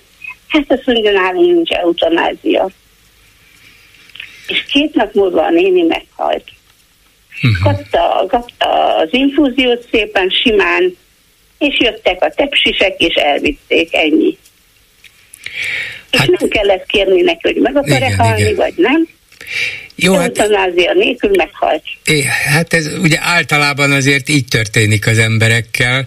Betegségben-e, kórházban-e, vagy, vagy csak otthon lefordul a székről. Sokféle módja van annak, hogy hogyan lehet meghalni szépen és csúnyán, de hogyha vannak olyan esetek, amikor az ember tudja, hogy egy betegség következtében viszonylag gyorsan és rémisztő körülmények és szenvedések között hal meg, legalább akkor legyen erre módja, hogy ezt kéresse. Persze ugye tudjuk, hogy sok ember, ha ezzel szembesül, akkor kilép a tizedik emeletről, és mind, szinte minden másnap vannak ilyen hírek. Nem tudjuk, hogy miért, lehet, hogy szerelmi csalódás, lehet, hogy reménytelenség, lehet, hogy pillanatnyi elmezavar, de lehet, hogy menthetetlen betegség miatt valaki úgy dönt, hogy nem kell nekem ehhez segítség, nem kell hozzá aktív eutanázia, öngyilkos leszek, mert nem, nem bírom elviselni az életet. Tehát a dolognak van megoldása, csak nem örül neki az ember, mint ahogy az aktív eutanáziának sem örül, mert ez egy, ez egy kényszerű választás. Senki nem akarja, hogy ilyen helyzetbe kerüljön, de ha mégis vannak olyan emberek, akik már talán a tizedikre se tudnak fölmenni, vagy egy erkélyen se tudnak kiugrani, akkor nekik legyen nyitva ez a lehetőség, nem fognak vele sokan élni. Legalább az elvi elvi lehetőség legyen megteremtve arra, hogy nem kell reménytelenül várniuk a, a nagyon szörnyű és szenvedéssel teli halál. Na de ez a néni, ez nem, nem tudom, hogy kérte ezt, de nem hiszem. E, a, a fia az egyszer bejött, azt tudom, de, de inkább ezen a szón akadtam föl, hogy nálunk nincs eutanázia. Hát- Tehát hát, azt jelenti, hogy nem a néni kérte ezt. Na de az is, az is lehet, hogy... indítani, megkapta. Igen, az is lehet, hogy a nővér csak valamit vagy pontatlanul használt, vagy csak úgy odavetette ezt a választ. Azt nem hiszem, hogy egy kórházban bárkinek a jóváhagyásával valami olyan szert adagolnak neki, hogy attól szépen két, két hát nap alatt tudom. meghalljon. De nekem ez két éve jár a fejembe, és megmondom, nem szívesen mennék újra a kórházba. Igen, igen, nem, vannak, vannak egyébként. ügyre visszatérve. Igen. Ő egy megbízást teljesített.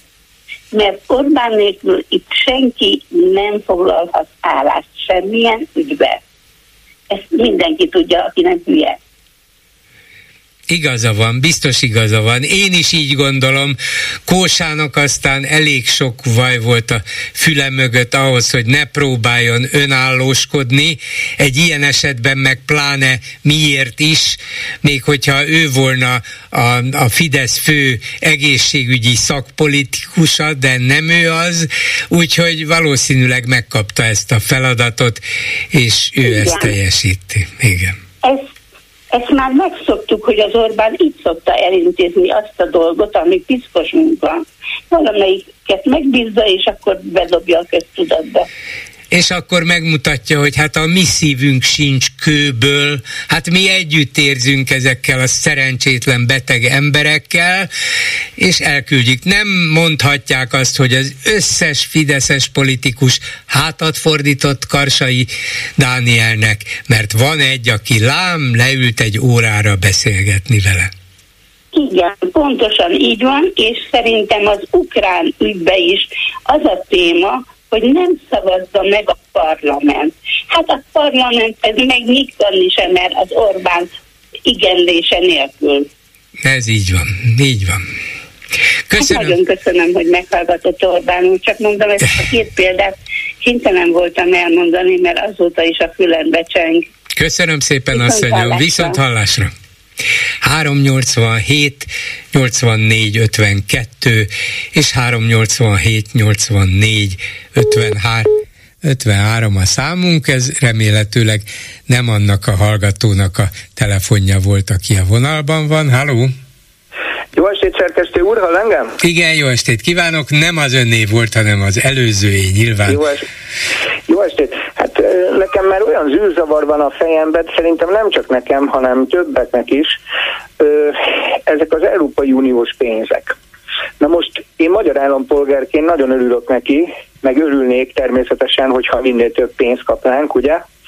az Európai Uniótól. Na de hogy adhatnak egy olyan országnak, ugye, tehát kimondták azt, hogy Magyarországot nem tekintik már jogállamnak, ugye, és demokráciának. Hát felébredtek hát tizenvalahány év után, jé, felébredtek, ugye, és kimondták, hogy Magyarország nem jogállam, és Magyarország nem demokrácia.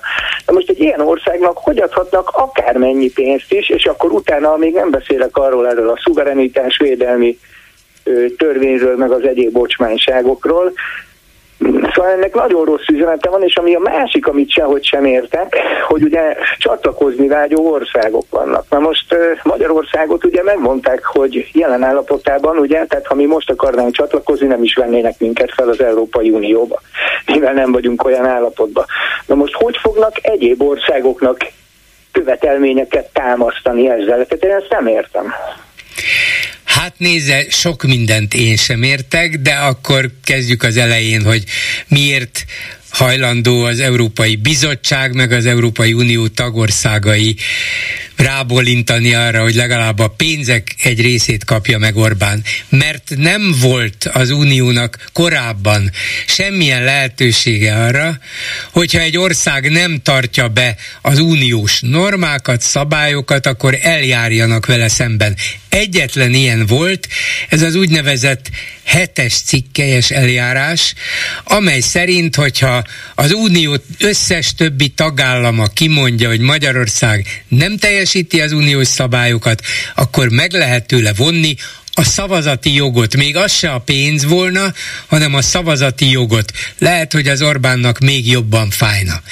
De ez meg ott bukott meg már évekkel ezelőtt, bár már ezt évekkel ezelőtt elfogadták, hogy Lengyelország, a lengyel barátai Orbánnak végig ellenezték, és nem is vihették el ezért a szavazásig, mert a lengyelek megmondták, hogy ők keresztbe fekszenek. Tehát ez a ez a módszer, ez az eszköz ki volt lőve. Még ma is ott van elvileg, de nem tudják használni. És erre jött olyan két évvel ezelőtt a másik, amit az uniós tagországok megszavaztak, és Orbán is valamilyen módon kénytelen volt belemenni, hogy tudnilik, ha az uniós pénzek felhasználásában rendszeresen korrupciót vélnek fölfedezni, vagyis az unió közös pénzét Magyarországon a jogszabályok megsértésével használják fel, akkor az uniónak legyen módja itt beavatkozni és a pénzeket visszatartani.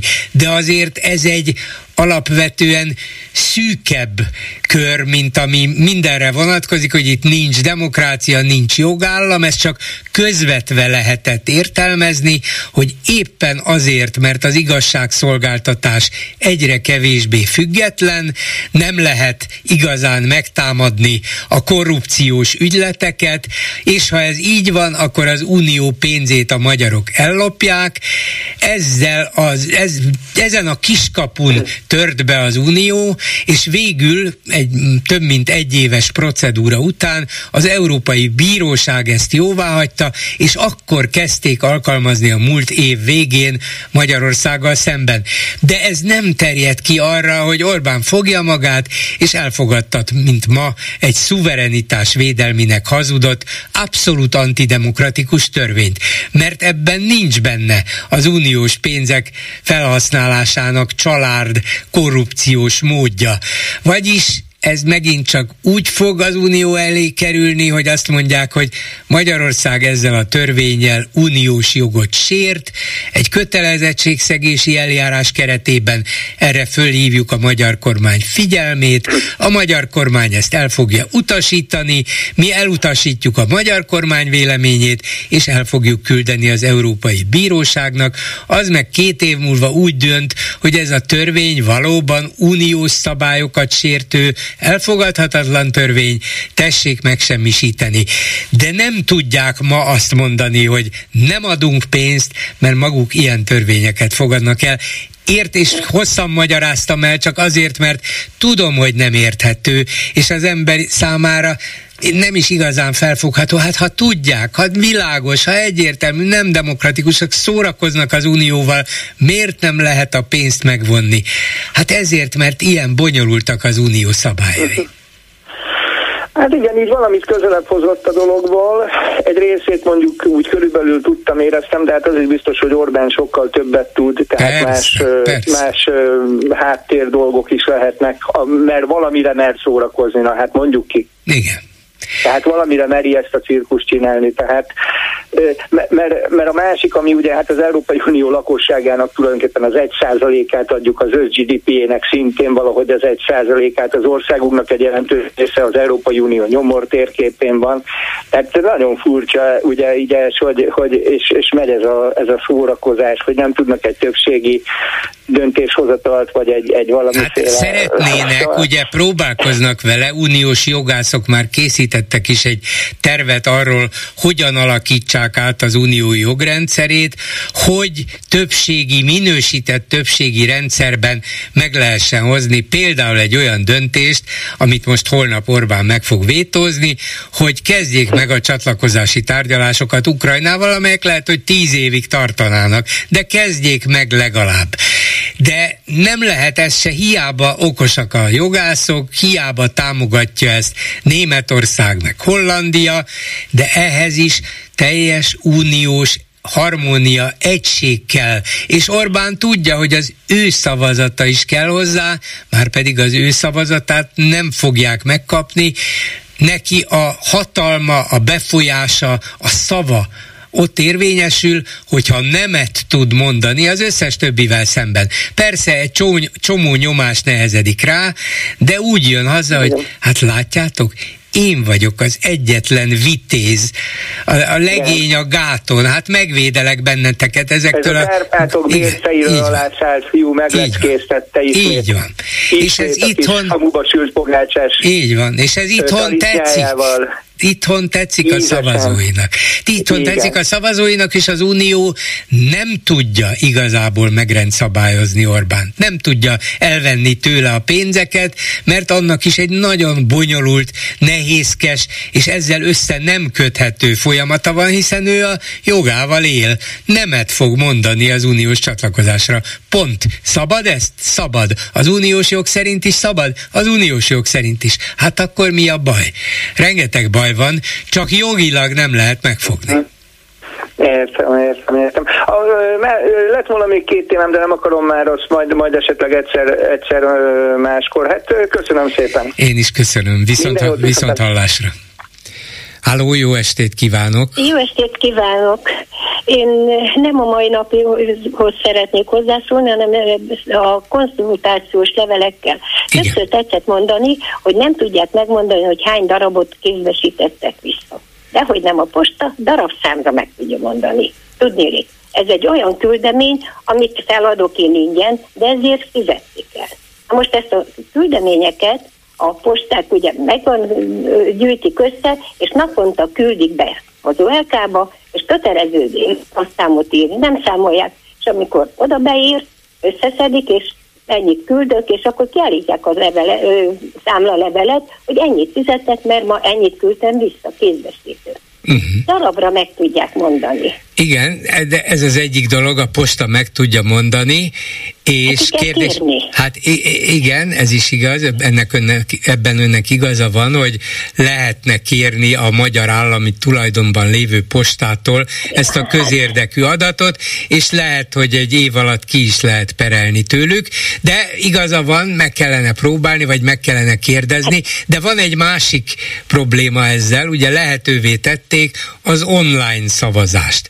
Vagyis nem kell visszaküldeni a kérdőívet, hanem online. Megnyitom és válaszolok, és azt fogják mondani, hogy hát lehet, hogy csak 985 ezeren küldték vissza a borítékot, de 1 millió 647 ezeren online töltötték ki, és azt már persze ők azt is tudják, azt a számot is, de nem fogják megmondani. Vagyis az a probléma, hogy nincs olyan ellenőrző szerv, mint egy választáson vagy egy népszavazás, szavazáson, amelyik meg tudja számolni a leadott kvázi szavazatokat. Bolgár úr, elnézést kérek, de az a 70-80 éves mama, aki viszi el oda, és odaadja a postásnak, hát én 40 évig dolgoztam, oktattam, meg vezető voltam, az nem tud online kitölteni, az viszi vissza persze, a persze. postára, Igen. és akkor Ebben Szerintem... önnek igaza van, és biztos, hogy sok százezren postán fogják föladni ezt a válaszlevelet.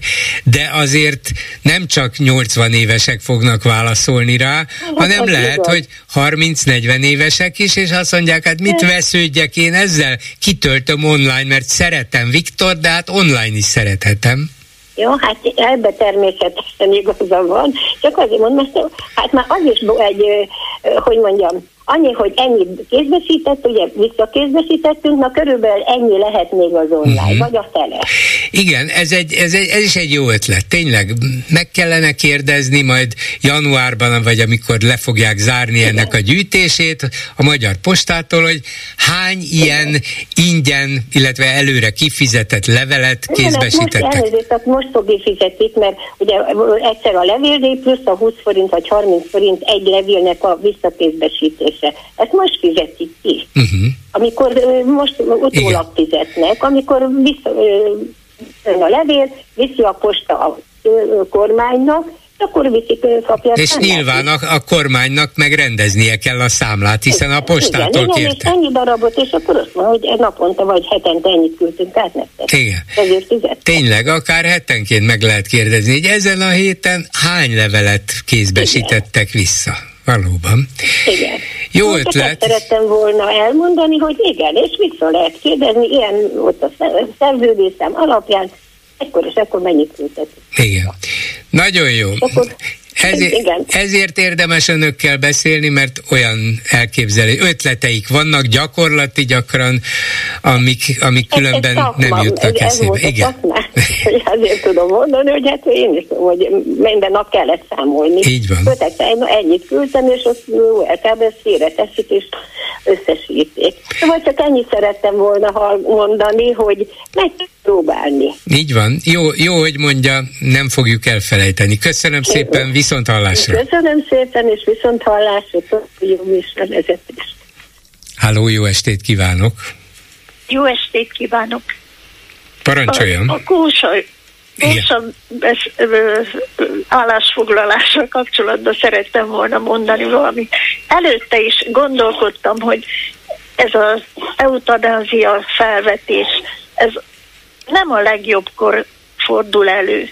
Amikor a, a kormány azt mondja, hogy először ez, meg az, meg amaz, és aztán a kormány hatuljon a férgese, akik gyengék, akik betegek, akik az utcére sodoltak, azokra nem kell törődni, akkor, akkor nekem nagyon gyanús és nagyon félelmetes, hogy most hozunk egy ilyen törvényt. A, a, a törvényeknek tudjuk, hogy két oldala van. Lehet nem csak két, hanem sok oldala, sok felé lehet használni őket. Nagyon szerint... furcsán lehet forgatni. Aha, attól tart, hogyha hoznának ilyen törvényt, a kormány egyelőre nem akar, de ha hoznának ilyen törvényt, akkor könnyen vissza lehetne élni vele? Igen. Határozottan úgy érzem. Uh-huh. Ha elég, hogyan, milyen könnyű nyomást gyakorolni az emberekre, aki amúgy is az, az útszélén van, el van keseredve és kétségbe van esve, hogy hiszen te tehetsz róla, ugyan már. Szóval borzasztó, ez, ez félelmetes neked. Értem, és van ebben, van ebben ráció, mert lehetnek olyan kiszolgáltatott beteg emberek, akiket a családjuk akár valamilyen haszonszerzési okból, vagy csak gyűlöli már azt a terhére lévő öreg beteg embert, hát el akarna távolítani, és valamilyen módon ráveszi arra, hogy nyilatkozzon, mert ugye neki kell nyilatkoznia adott esetben, nyilatkozzon arról, hogy hát igénybe venni ezt a lehetőséget, és nyomást lehet gyakorolni ilyen emberekre, biztos. Hogy vannak-e garanciák arra, hogy, hogy ez ne történjen meg, hát erre egy nagyon alapos törvény kellene, de a veszély megvan, igaza van és nem csak a család miatt, én nekem a, a család miatt is persze, de vagy egyáltalán valami ismerősök, rokonok miatt, de hiszen tudomásunk van arról, hogy némelyeket már bezártak zárt intézetbe is ilyen okokkal.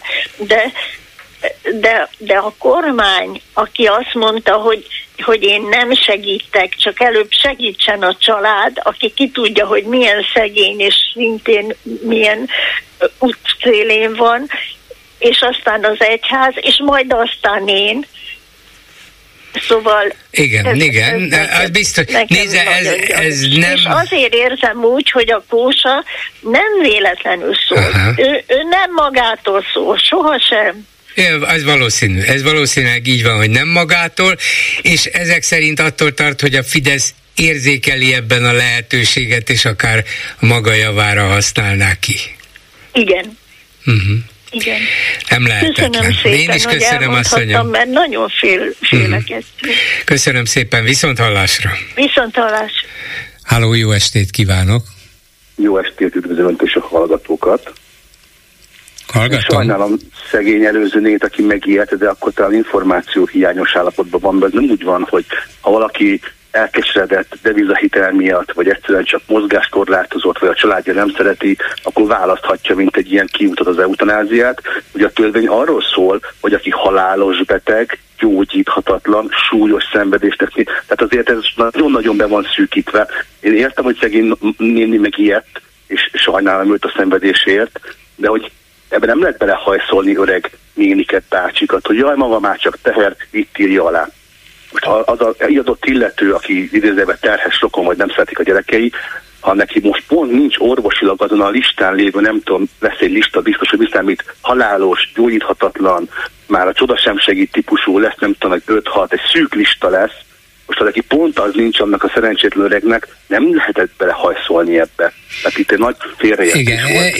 Igen, igen, én is azt gondolom, hogy egy törvényben józanul és, és korrekten meg lehet határozni, hogy milyen határok között lehet ezt, a, ezt az aktív eutanáziát használni és kérni, és feltehetően azért alapvetően meg, le, meg lehet akadályozni, hogy ezt rossz szándékból használják, de értem az aggodalmat, hogy, hogy nem lehet akkor, hogyha mégis ezt engedélyezik, akkor valamilyen, valamilyen csavaros, trükkös módszerrel az érdekeltek majd, majd mégiscsak átsegítik a túlvilágra azt, akit nem akarnak az élők között látni. Bizt... Mm, a másik meg, hogy ugye akiről most szó van, az a jogász úr, ő nem az életét nem akarja, ő szeretne élni, és nem akarja, mikor már az élete utolsó pillanatében maga tehetetlen lesz, a teste nem mozdul, alig kap levegőt, miközben teljesen tudatánál van, be van zárva rapként a saját testébe beszélne, érzi, ha hozzáérnek, nem tud reagálni, tehát hogy ő nem az életét dobná el, ezért nem lesz öngyilkos már most. Tehát amíg ő tud élni valamilyen, még ha rosszabb minőségű, addig szeretne élni. Igen. Ő az életvégi szenvedést nem akarja. Igen, és, és a, amikor már nem tud semmit tenni, se magáért, se másokért, itt még magáért is, és másokért is tud tenni, például ezzel a kezdeményezéssel. Igen. A másik, hogy nem tudom, emlékszünk, amikor kivonultak az amerikaiak, és akkor a tálibok átvették a, a, a kormányzást, a Iránból, és akkor melyik országból, bocsánat, Afganisztánból, Afganisztán. akkor ugye ráerőltették hirtelen a tálibok mindenkire a törvényüket, és mindjárt el volt hátvodva a világ. Most akkor kérdezem, hogy a keresztény tálibok ott a parlamentben mi alapján erőltetik rá a Bibliát? Ugye a másik a Koránt, ezek a Bibliát erőltetik rá az egész magyar társadalomra. Hát most jött ki a népszámlálás alapján, hogy a magyar népfele se vallásos, és még annál is kevesebb az, aki keresztény, és a Bibliát követi nem lehet egy ország törvénykezése az alapján, hogy mit mond a Biblia. Tehát, hogy ennek okán nem tilthatják meg valakit. Hát nem, nem feltétlenül kell ahhoz vallásosnak lenni, hogy az ember azt mondja, hogy hát ezt azért nem támogatnám, de ez mindenképpen olyan téma, amiről társadalomban kellene vitázni. Az ember nyíltan érvek és ellenérvek csapjanak össze, és nem feltétlenül vallásosak és nem vallásosak között. Sokféle ember, sokféle alapállásból gondolhat mást de mivel nem egy kötelezettség, hanem egy lehetőség, igen, nem kell igen, konszenzusra igen, jutni. Igen. Tehát ha mi ezzel ülünk egy szobába, és abból 800 ember nem szeretné, de 200 szeretné ezt a jogot, akkor nyilván 800 van többen. Persze, igen, de, igen. de mi alapján vonják meg attól a 200 embertől az önrendelkezés jogát a saját élete felett? Igen. Mert ha kötelezővé akarnánk tenni, akkor kell a többség akarata, a megegyezés, de mivel itt nem kötelező, és mindenki csak saját magára vonatkozóan döntene, nem is más ember életére, itt egyáltalán nem érzem szükségesnek sem a többséget, sem az egyetértést, hanem mondja azt a társadalom és a törvény, hogy mi 10 millióan, többnyire mi nem szeretnénk, lesz köztünk 2000 ember, aki akarja, tőlük ne vonjuk meg, nincs Le, Legalább elben. nekik legyen lehetőségük arra, hogy ezt válasszák, nem másokra rákényszerítve, hanem maguknak megteremtve a lehetőséget. Köszönöm szépen viszont hallásra, és mit írnak a Facebookon, Lőrinc Saba. Szia Gyuri, köszöntöm a hallgatókat. Hát az eutanázia téma megmozgatta a kommentelőket is. Többségüknél azt a zavart vélem felfedezni, hogy az öngyilkosság egyfajta más ö, metaforájaként gondolnak az eutanáziára, mások pedig elég éretten tudtak ehhez hozzászólni de ez annyira meredek téma, hogy inkább nem hoztam be belőle kommentet, mert elég heves vita alakult ki. De az jó, ha legalább vitatkoznak egymással, Így van. ha nem durván teszik. Nem durván, de tényleg itt olyan kérdésekről van szó, amit me- nagyon nagy közösséggel kell megtárgyalni, vagy szakemberekkel kell megtárgyalni, illetve érintettekkel, és nem láttam benne olyat, ami, ami kívülállóként bármilyen módon releváns tudna lenni. Viszont voltak más témák is. Szerintem a repülőtérre vezető utat nem átépíteni, han, nem átnevezni, hanem átépíteni kellene.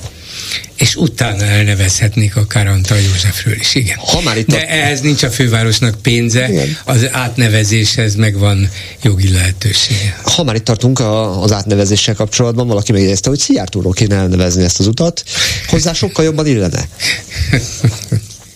Igen, de akkor Szijjártóról rengeteg légiutat lehetne elnevezni. Igen, és a kellemetlen szóvicek sem maradnak el.